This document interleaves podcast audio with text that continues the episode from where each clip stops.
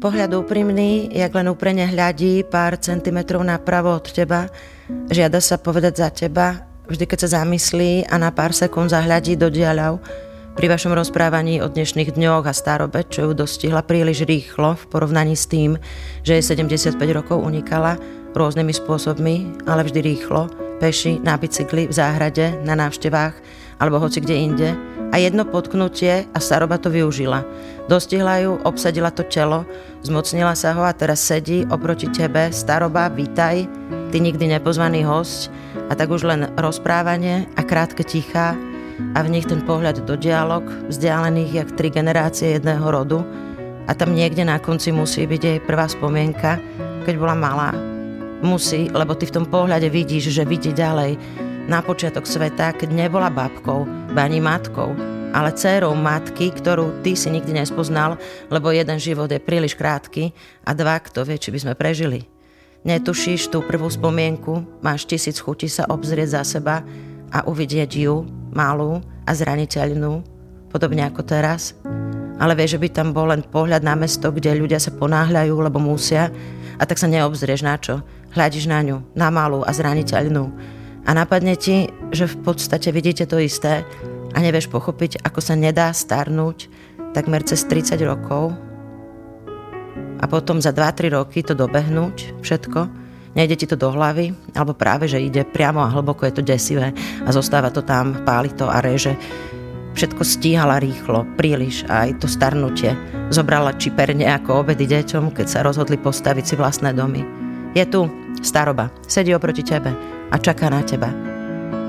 A ty raz za týždeň k nej prídeš a sedíte spolu a rozprávate sa o včerajšom obede a dnešnom počasí a návštevách a každom, koho poznala. Potom sa hádate o čokoládu, ktorú si musíš zobrať, lebo je tvojou babkou. A ty na tú hodinu nie si dospelák, ale len vnúčik, ktorého ona pozná od prvého dňa a ty sa snažíš neplakať, keď jej pomáhaš vstať a potom kráčaš vedľa nej, aby sa nebála pádu podobne ako ona kráčala vedľa teba pri tvojich prvých krokoch a potom odchádzaš a sadaš do prvej kaviarne, aby si napísal ďalšie riadky, ktoré možno raz kde použiješ.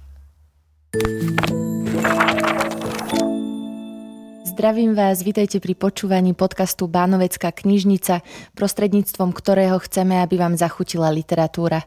Kusky sladké, aj tie s možno trochu trpkejšou príchuťou, ako práve ten, ktorý ste počuli.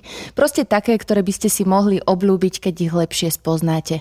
Moje meno je Mirka Abelová a spolu s našimi hostiami vás prevediem niektorými literárnymi dielami. A vy už určite viete, komu patril tento hlas. Báseň od Mariana Benného Benkoviča vám recitovala známa slovenská filmová divadelná herečka, členka činohry Slovenského národného divadla, nositeľka mnohých ocenení, ktorá len podľa toho, čo som si pozrela údaje divadelného ústavu, stvárnila 58 divadelných postáv, ale kto vie, či to dostatočne aktualizujú. No a k tomu si ešte musíme prirátať tie televízne, seriálové či filmové, napríklad s filmov Lidice, Bratislava film Čiara, či napríklad sklenená izba. Výrazná herečka a osobnosť, ktorá si najnovšie vyskúšala aj, aké to je režirovať vlastné predstavenie v DPOH s názvom Krása nevýdaná, Zuzana Fialová. Ahoj, vitej. Je, to bolo také pekné. ďakujem. A ďakujem Benemu za túto básničku, ktorú mi poslal. Čítala som ju z mobilu, lebo neviem, či už vyšla v knižnej podobe. Je to asi autentický jeho pocit z návštevy u babičky a úplne mi to vylámalo hlas, takže prepačte, že keď to občas zaškripalo zvukovo, tak to pretože samú ma to dojalo, keď som si tú situáciu predstavila. A ja som si tiež predstavila svoju babičku, ktorá má 88 rokov a tiež si ma dojala. A je to silný text, nie? Tá báseň sa volá, myslím, Naďmama. Ak... Naďmama. Myslím, ak že to z tej najnovšie, najnovšie plátne Modré hory vlastne text a keď už mohol Bob Dylan dostať Nobelovú cenu za literatúru, za texty k piesňam, tak si myslím, že už môžeme aj našim uh, textárom hovoriť kľudne básnici, aj keď tá báseň ešte nie je v zbierke. Poézia má ohromnú silu, zachytáva momenty, ktoré pôvodne trvali možno len zlomok sekundy a možno by úplne navždy zmizli. Poézia nás rozplakáva, rozhneváva, zalubuje, ale tiež asi na to treba aj nejaký čas, možno kým ju človek pochopí, oblúbi si a u niekoho ten čas nikdy ani nepríde. Ale vieš čo, ja si myslím, že všetci ľudia vnímajú veľmi silnú poéziu, ale možno si v tej chvíli myslia, že to je iba pesnička, ale uh, tie texty tých piesní sú vlastne častokrát krásnou poéziou a že toho slova poézia sa tak boja, keď počúvajú pieseň, tak im je to tak veľmi blízke a to je vlastne tiež poézia. No. Určite. Ja si myslím, že tá poézia sa ukrýva práve že aj v úplne takých iných veciach a nie len v textových. Či sa bavíme o obrazoch, ty sama maluješ. Áno. A aj malovanie je podľa mňa istý druh poézie. Poézia je aj keď skočíš v teniske do kalúže napríklad a premokne ti ponožka. Čiže tá poézia je naozaj všeli, kde... Kedy si si ju obľúbila ty? Neviem, neviem ti povedať. Asi tiež cez platne najprv, proste cez hudbu. Hej, že tá hudba bol ten schodík k tej poézii, že potom som to už dokázala vlastne vnímať aj bez toho, aby mi k tomu niekto dával akordy. A mala si aj ty také obdobie, napríklad keď si bola na strednej škole alebo proste taká tá puberťačka, to je vlastne ešte koniec základnej školy, keď sa človek začína hľadať a spoznáva sa s tou literatúrou aj v škole, aj s tým povinným čítaním, ale zároveň potom napríklad objaví bytnikov alebo Bukovského, oh, alebo niečo a zrazu si uvedomí, že tá tie básne nemusia znieť len ako básne napríklad Ludovita Štúra, s ktorými sa stretol na výučku. A ja som a napísala v strednej škole básen, že... To by som sa chcela spýtať, že či si skúšala písať. No jasné, znie takto. Hej, kamarát, maj ma rád. to je celé. Potom som zistila, že mne je lepšia próza. Patrila si aj ty k tým deťom, ktoré recitovali na hviezdoslavových kubínoch a... Áno. A mala si to rada? Mala som to moc rada, ale bola to próza. Bola Vždy. si skôr prozaický. Mm-hmm. Preto mne vyhovuje veľmi uh, to, ako treba spíše Bene, že je to prúd myšlienok, že to nemá ten rámec, pre mňa trochu už zastarali toho veršu, ktorý sa musí opakovať a má svoje pravidlá. Aj keď napríklad je to trochu ako z kimči alebo tonikom alebo niečím takým, že teraz spätne napríklad tú krásu Blankverstu v Shakespeareovi že z toho žasnem, ale kedysi sa mi to zdalo, že ma to obmedzuje. Takže možno, že k tomu človek zase spätne niekedy dospeje, keď už ten mozog mu, sa mu tam všetky tie neurotransmiterné dráhy už konečne vytvoria. Podľa mňa niektorí z nás, napríklad ja dospievam veľmi dlho a až potom vlastne dokážem úplne vychutnať aj e, umenie v pravidlách. Ale kedysi som skôr bol taký pánkač v tom, že sa mi páčilo skôr takéto umenie bez pravidiel. Zaujímavé to, spomenuli sme už to, že maluješ, aj teda viem, že si si to zvolila ako takú svoju formu relaxu a nejakého ďalšieho seba vyjadrenia. To, čo fascinuje na umení mňa, sú tie prieniky medzi poéziou a prózou, medzi literatúrou a hudbou, medzi literatúrou a divadlom. A Fascinujú prieniky aj teba? Ja myslím, že všetky formy ako keby už narazili na nejaké limity a vlastne uh, contemporary umenie už vlastne vychádza z, než nechcem také premudrele hovoriť, súčasné umenie ako keby vychádza z tej kognitivity. No teraz tá veta znela tak, že ja by som hneď vypla ten podcast, takže takto. Ja si myslím, že keď každé to umenie samé o sebe narazilo na nejaký limit, hej, realizmus, neviem čo, že, že potom už hľadajú, a však umelci sú najzvedavejší ľudia, okrem vedcov na tomto svete, hľadajú vlastne, že ako by mohli šlohnúť z toho vedľajšieho umenia niečo, čo ich, e, čo čo, čo im pomôže. A, a áno, e, vlastne celé súčasné umenie je hlavne o prienikoch. Ty si si teraz nedávno vyskúšala, aké to je režirovať divadelnú hru. Áno, prosím. A, a to je v podstate tiež taký trocha prienik v rámci síce jedného druhu umenia, ale herečka sa na chvíľku stala režisérkou. Prečo si sa rozhodla ako keby na chvíľu vyskúšať si aj túto úlohu? A jedna mi to bolo ponúknuté, a ja spoločne s Pipidlou Pančuchou si myslím, že toto som ešte nikdy nerobila, to mi určite pôjde. Takže ja nehovorím nie na také zaujímavé veci. Nebojím sa vôbec toho, že by to nevyšlo, pretože vlastne viem, že sa vôbec nič nestane, keď to nevíte. tak tým pádom mám viacej drzosti skúšať nové veci a hlavne tá téma bola pre mňa tak mimoriadne osobná a dôležitá, že som nad tým vôbec nerozmýšľala, že by som to nemala robiť. Vlastne by to vôbec nenapadlo, až ľudia otázkami mi vnúcujú tento, túto možnosť. Ja, my sme veľmi radi, veď Nie, myslím uh, teba. divadlo je aj veľmi úspešné, my sme sa tu o tom rozprávali pred nahrávaním, že je stále no. vypredané a je problém Áno. sa tam dostať. A ani nie, vonkoncom nie je klasické, že to, keď sme sa bavili o tom prieniku, tak to je vlastne uh, vizuálne divadlo, ktoré robili dievčatá z audio, z intermédií teda, z vysokej školy a je to vlastne divadlo písané priamo nami. Je tam rap, je tam proste, sú tam výpovede, sú tam um, zaujímavé vizuálne efekty, kedy dievčatá vystupujú zo seba samých. Bolo to hrozne komplikované natočiť pre mňa, musela som to vymyslieť, takže som sa ešte musela ponoriť do kameramansko, technicko-geometrických nejakých vecí, ktoré som v živote predtým nerobila. Chvala pánu Bohu, že môj otec bol inžinier, že som aspoň vedela predstaviť, že ako to môže vyzerať, keby sa to takto robilo, že mám asi po ňom aspoň nejakú takúto predstavivosť technickú a vlastne som tam použila úplne všetko, čo som kedy vedela robiť a nazvali sme to divadlo a od slova dívať sa. Takže to funguje ako divadlo. K tej téme ako takej sa ešte dostaneme podľa mňa uh, v ďalšej časti, ale naozaj ma to zaujímalo, že tá výmena tých rolí alebo tých úloh uh, mňa veľmi potešila, zaujala. Vlastne prišlo mi to veľmi zaujímavé. Lebo do strašne dlho žijeme, Mirka. Akože úplne žijeme oveľa dlhšie ako máme nejaké stereotypy toho, že čo máme robiť. Kedy si ľudia slušne v 50 umreli, mm-hmm. ženy pri poslednom pôrode, e, muži niekde na vojne, hej. My tu ideme 80, 90, 100 vlastne niekedy pri plnom vedomí a sile. A nestačí tá jedna vec, pretože e, v každej tej veci, keď robíš naplno, nárazíš na strop, hej. A musíš si buď teda priberať, alebo úplne svičnúť ten život a e, nebáť sa toho hlavne ísť opäť od nuly. Že považovať to za no, čo tu máme, dár proste, že ešte môžeme raz to celé skúsiť a v niečom inom. A nebáť sa vôbec toho, že to nebude mať úspech, lebo keď už sme si zvykli na to, že ja som úspešná herečka, o, čo keď nebudem dobrá režisérka a teraz sa mi to celé zosype, to tak vôbec nefunguje, že aj keby to nebolo dobré predstavenie, sa vôbec nič nestane. Máš nejakú ty takú ešte vysnívanú postavu, ktorú by si chcela hrať a nesplnila si si tento sen ešte?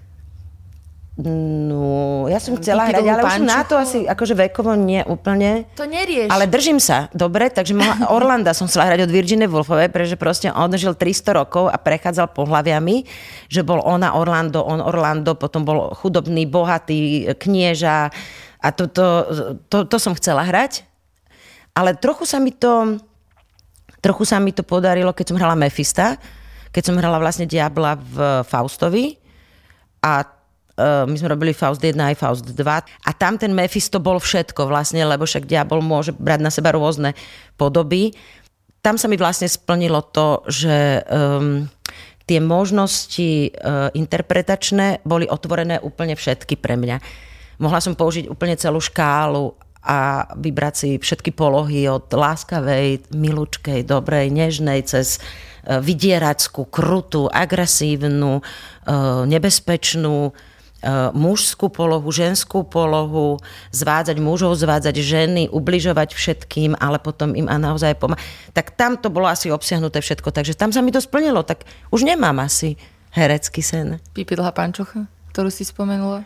O nie, ona, strašne skáče a chodí na stromy a na kone, a už mi nechce. Uh, čaká nás druhá ukážka, je to, máme to v takej škatulke, že kniha, ktorá mi zmenila život, alebo kniha možno, ktorú by ľudia mali poznať podľa teba. Chceli sme teda spoločne si tu prečítať kúsok z Virginie Woolfovej z vlastnej izby, čo je esej, ktorá teda tebe zmenila život, ale bohužiaľ nie je to slovenská knižka, ale nevadí, to nám nie, nie je problém sa o nej rozprávať, takže už keď si ju spomenula, uh, Povedz, prečo je pre teba táto kniha taká významná a táto esej v podstate? Pretože som umelkyňa a vlastne veľmi výrazným spôsobom tam popisuje to, ako sa ťažko e, rozmýšľa, keď máš rodinu. Pretože žena musí myslieť permanentne na deti a mať v hlave tisíce maličkostí, prezúvky, vybrata desiata, zhnitá desiata, e, očkovanie, pes, kto bol vonku so psom. Ehm, kde je druhé dieťa? Kde je druhé dieťa? Na ceste, to, to moje ešte na ceste. A uh, kde je muž? Vráti sa ešte? Neviem. Proste, teraz, teraz vymýšľam. Ale milióny veci a oni ti stále bežia ako keby na pozadí, hej, a aj keď to máš ako, hm, že ty ro- chceš robiť ten, ten výpočet, riešiť, hej, tú, tú svoju tvorbu v tejto chvíli. A na pozadí ti stále beží tento program a hrozne veľa kapacity e, ti zaberá, hej. A vlastná izba je pre mňa aj mentálny stav toho, že dajte mi všetci svetý pokoj, alebo vôbec nikto odo mňa nič nechcete, svet sa bude točiť aj bezo mňa a zosústrediť sa e, na tú svoju tvorbu. A ona tam takým jednoduchým spôsobom to popísala a vtedy ma to draplo, mala som asi 18 rokov A aj som donútila svoju rodinu, aby mi potom tú vlastnú izbu nechali, mentálnu. Hovorila, že tie ženy aj tak sú schopné, pretože um, Bronteová napísala Janu Érovú, hej, v dennej izbe, kde všetci chodili cez tú izbu a v tej istej dobe, kedy Tolstoj písal Vojnu a mier, obidva tie romány sú v top 100 svetových románoch, a to som mal proste peniaze, mal sexuálny vzťah s kňažnou, s mužikovskými ženami, uh, išiel do vojny, vrátil sa. On proste celý ten svet zjedol. On ho zjedol, prežul, ochutnal. A napísal, napísal tento úžasný román a ona, tá Brontova, tá nevyšla v podstate z tej fary od toho z tej jednej izby a napísala takisto svetový román, ktorý je v top stovke, hej. No a táto Virginia hovorí o tom, že ako by písala, keby mala aj tieto možnosti vidieť ten svet, nie si ho len predstavovať, alebo nie len nad ním rozmýšľať. No a písala vlastne o tom, že ženské romány sa buď písali pod mužským menom, alebo vlastne sa písali v tých denných izbách. E, častokrát tie spisovateľky sa museli tváriť pre tú rodinu, že píšu listy priateľkám, pretože to bolo aj nemorálne písať román, alebo čo to vôbec nepatrilo ženám. A tam ako keby vznikol ten zárodok toho môjho ženského umeleckého feminizmu, kedy som si od sveta chcela vydúpať priestor pre tvorbu. Poďme sa pozrieť na tú knižku, ktorú si teda priniesla ako uh, náhradu za Áno. Virginiu. To nie je to náhrada. Nie to je to náhrada, ale je to, je to adekvátna. Možnosť. Adekvátna náhrada. Prečítam vám. Chcete o chlapoch, alebo ostaneme pri tých starých ženách? No, ostaneme už pri tých starých ženách. Takže líderka stará kobila? Poďme na staré kobily. Dobre, je to vtipné.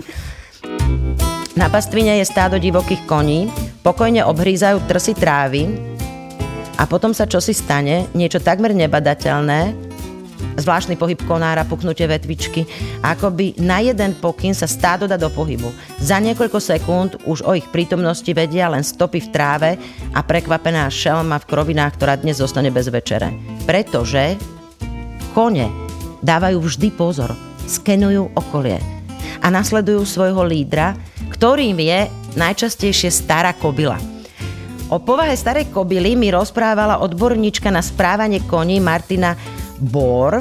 Stará kobila má stále akoby trochu PMS. Nemá veľa trpezlivosti a keď ju niekto rozčuľuje, kopne ho alebo uhryzne, preto si od nej ostatné kone udržujú tak trochu odstup – no neustále ju pozorujú, pretože už pohyb jej ucha či zavetrenie môže znamenať, že nebezpečenstvo je na blízku a keď sa stará kobila pohne, bez výnimky ju nasledujú, pretože nasledovať starú kobilu znamená prežiť.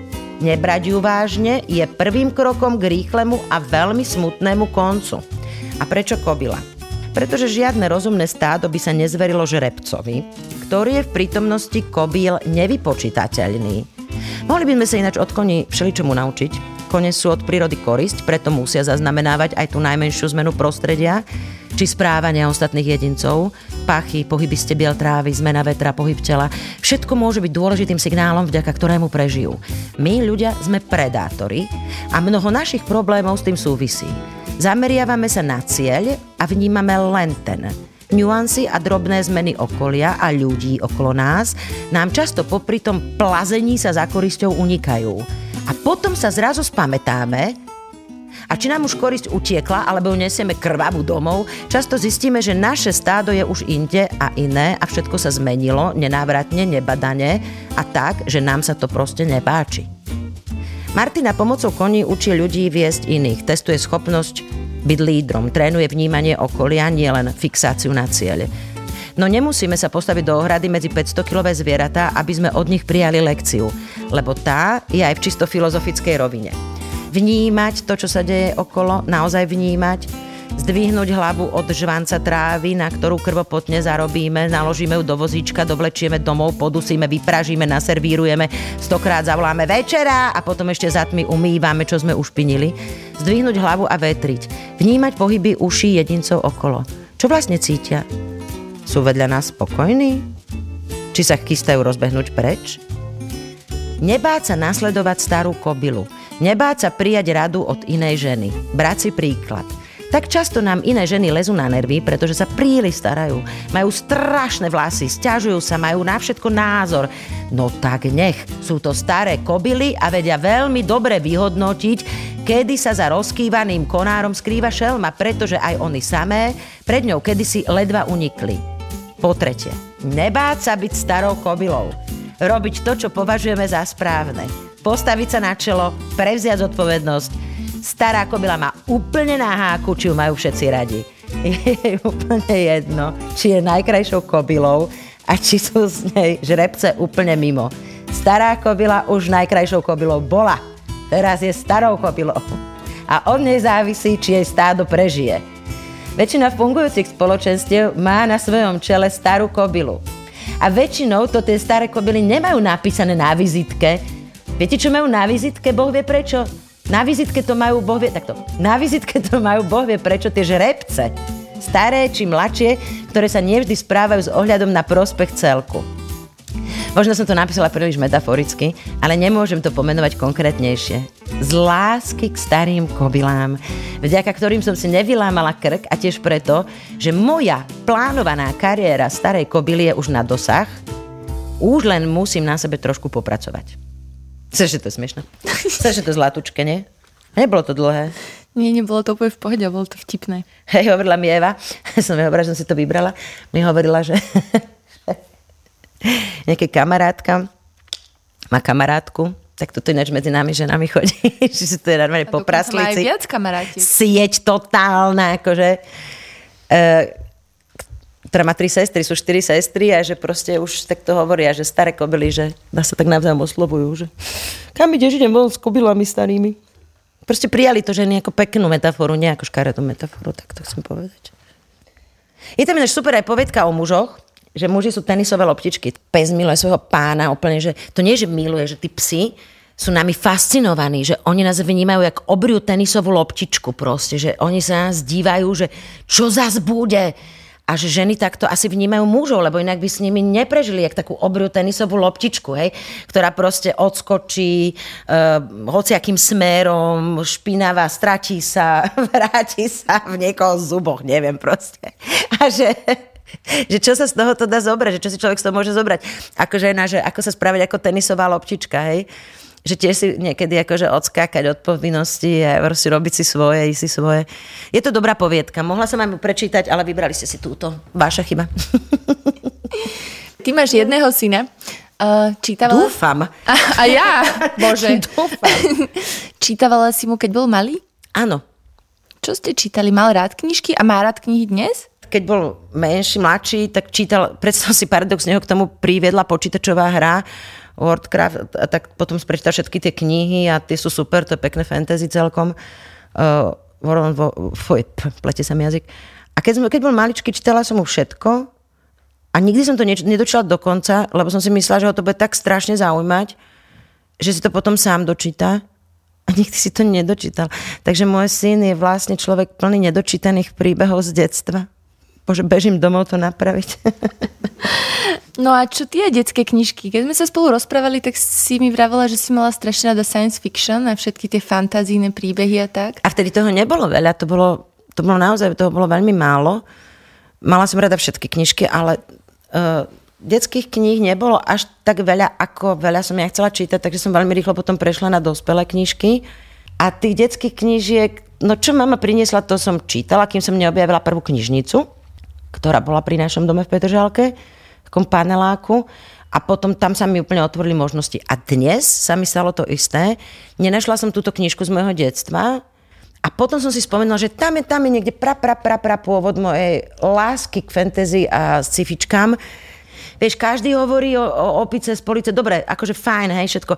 Ale my sme mali fakt scifičkárov, a veľmi dobrých. A to bola pani Alta Vášová, ktorá je podľa mňa jedna z najlepších autoriek detských kníh a tento pán Žarnaj, z ktorého som priniesla Kolumbovia zo základne Ganymedes, a vždy som vnímala knihu veľmi cez ilustrácie. Tým pádom môžem povedať, že odporúčam kúpať akúkoľvek knihu, ktorú ilustroval Peter Kľúčik. Sú fantastické a rovno tam tie deti ako keby um, naučíte vnímať aj kresbu. A to je dôležitá vec. Ja som sa práve zamyslela, keď si spomenula tie ilustrácie, že ja som sa takto bála, ako mala, uh, myslím, že to bola, teraz neviem, či modrá kniha rozprávok, alebo veľká kniha rozprávok. Pán Brunovský? Áno. No. Som bola malé dievčatko a tie, to tie ilustrácie sú nádherné. Ja som sa takto bála tej Alice v krajine e, za zrkadlom. Naopak v tých kľúčikových kresbách som chcela bývať a ja dodnes deň ho milujem. ja nepoviem teraz presne tú ulicu, aby niekto nechodil tam robiť to, čo ja, neplechu, ale ja občas idem akože popod jeho okna, on býva na takom starom dome, na takej starej ulici a vidno ho v tom okne, ako maluje a ja sa tam postavím a ja kričím, že pán Kľúčik, milujem vás. on sa strašne teší. A jeho žena, že Zuzka, poďte hore. Ja, že ne, ja len toto chcem kričať pod oknami. Super človek. Dobre, niečo vám prečítam. Scifička, deti musia čítať fantasy, potom sú dobrí. Väčšinou proste to čítajú akože deti, ktoré sú osamelé, z tých zadných hlavíc sa potom uchýlia do toho fantasy a do toho sci-fi, ale to sú potom v dospelosti najlepší ľudia s perfektnou abstraktnou predstavivosťou. Takže pokojne, aj keď je vaša cerka alebo syn proste frajer vo futbale a krásne dievča, rostlieskavačka, alebo neviem, čo teraz fičí, dávajte im čítať aj tento druh literatúry. Robí to proste s mozgom, otvára to nečakané možnosti proste v tom mozgu. Proste ja som bola akože brutálne krásne dieťa, uh, hrozne sexy mladá žena a veľmi dobre mi išiel šport a napriek tomu som furt trčala v tom svete fantázie a nič zle sa mi nestalo. No, strašne trepem. Aj bože, počkajte. ja nemám vybrať tú ukážku. Tak začni úplne od začiatku. Čo si vážne? Jasné. Toto ty robíš s knihami? Áno. Stalo sa nepravdepodobné. Neveľký kúsok vesmírnej hmoty skrížil dráhu hviezd do letu presne v tej miliontine sekundy, kým trvala porucha vrhača antičastíc, ktorý chránil medzihviezdny koráb pred zrážkou s cudzými telesami. Meteor neprerazil všetky plášte lode, ale predsa narušil istý úsek elektroniky. Kozmická loď Európa sa i naďalej rútila po vytýčenej dráhe a ústredný počítač riadiaci let pracoval normálne, čas programu automatov však porucha zasiahla. No nie je to neskutočne zaujímavé? Ani nedýchame. Narušilo sa dovršenie anabiózy. To je detská kniha, vážne. Čiže má 8 rokov. Nechápem vôbec, jak sa mohla tá kozmická loď volať Európa. Ináč. Expedícia mala trvať 10 ročia a za ten čas s výnimkou štartu a záverečnej etapy letu vyše 800 členná posádka odpočívala v umelom spánku. Náraz meteoru spôsobil zdanlivú maličkosť. Presne podľa programu sa niekoľko týždňov pred pristátím mala začať fáza prebúdzania. Teraz bolo budenie narušené a aparatúra začala pracovať iba v jednom z vyše 80 oddelení, v ktorých boli uložení spiaci. Na pohľad to tragédiou ani nebolo, pretože takmer všetci členovia posádky vedeli bez problémov zaobchádzať s ktorýmkoľvek prístrojom hviezdoletu a predsa to bola tragédia. Jediné oddelenie, kde automatika začala nerušene plniť program, bolo oddelenie Q5. Boli tam deti, iba a na vesmírnej lodi ostali iba deti, ktoré sa rútili vesmírom, museli sa naučiť tú loď kormidlovať, potom museli pristáť a stretli sa s mimozemskou civilizáciou. No, nechceš to čítať? Povedali sme si, že na záver si vypýtame od teba tip na nejakú dobrú knižku, ktorú si nedávno čítala Možno to bude nakoniec nachytávačka, či? Alebo na takú možno, na ktorú sa chystáš, že už ju máš tak e, vyhľadnutú a čaká ťa na nočnom stoliku alebo niekde. Aha, mám tam, auto, a, a, a, mám tam autobiografiu Terryho Prečeta, ktorý je môj osobný kamarát. Podľa mňa on teda o tom nevie, už aj mŕtvy. Ale ja mám niekedy pocit, že sa s ním rozprávam, keď mám ťažké obdobie. Uh, je to vlastne angličan. Hovorí sa, že nikdy nevidie z Paddingtonu vlak, v ktorom by aspoň jeden človek nečítal, ktorý ho prečeta. To by sa možno páčilo aj ľuďom um, alternatívneho zmýšľania. Napísal úžasnú sériu Zemne plocha, že kde je naozaj Zem aj plocha a nesie sa proste vesmírom na uh, chrbtoch štyroch slonov. Hej? A tie slony stojí na veľkej korytnačke, ktorá pláva vesmírom. No to je jedno. V každom prípade to bol fyzik, myslím, matematik, hrozne geniálny človek a je to sprievodca akože ľudstvom pre mňa, je tých knih asi 35 alebo 40 už možno a sú najvtipnejšie, to najvtipnejšie fantasy na celom svete. Z toho sa dá naozaj čerpať, keď nechcete nikdy nič iné prečítať, tak toto vám odporúčam. Ďakujeme, že si bola našou hostkou. bola si plná energie, tak ako sme si to predstavovali. No, ďakujem. To bol podcast Bánovecká knižnica, tentoraz s herečkou Zuzanou Fialovou. Ja som Mirka Abelová, verím, že ste sa zabavili a aj si vypočuli zaujímavé informácie a pekné ukážky z knižiek. Ďakujeme za pozornosť. Ďakujeme.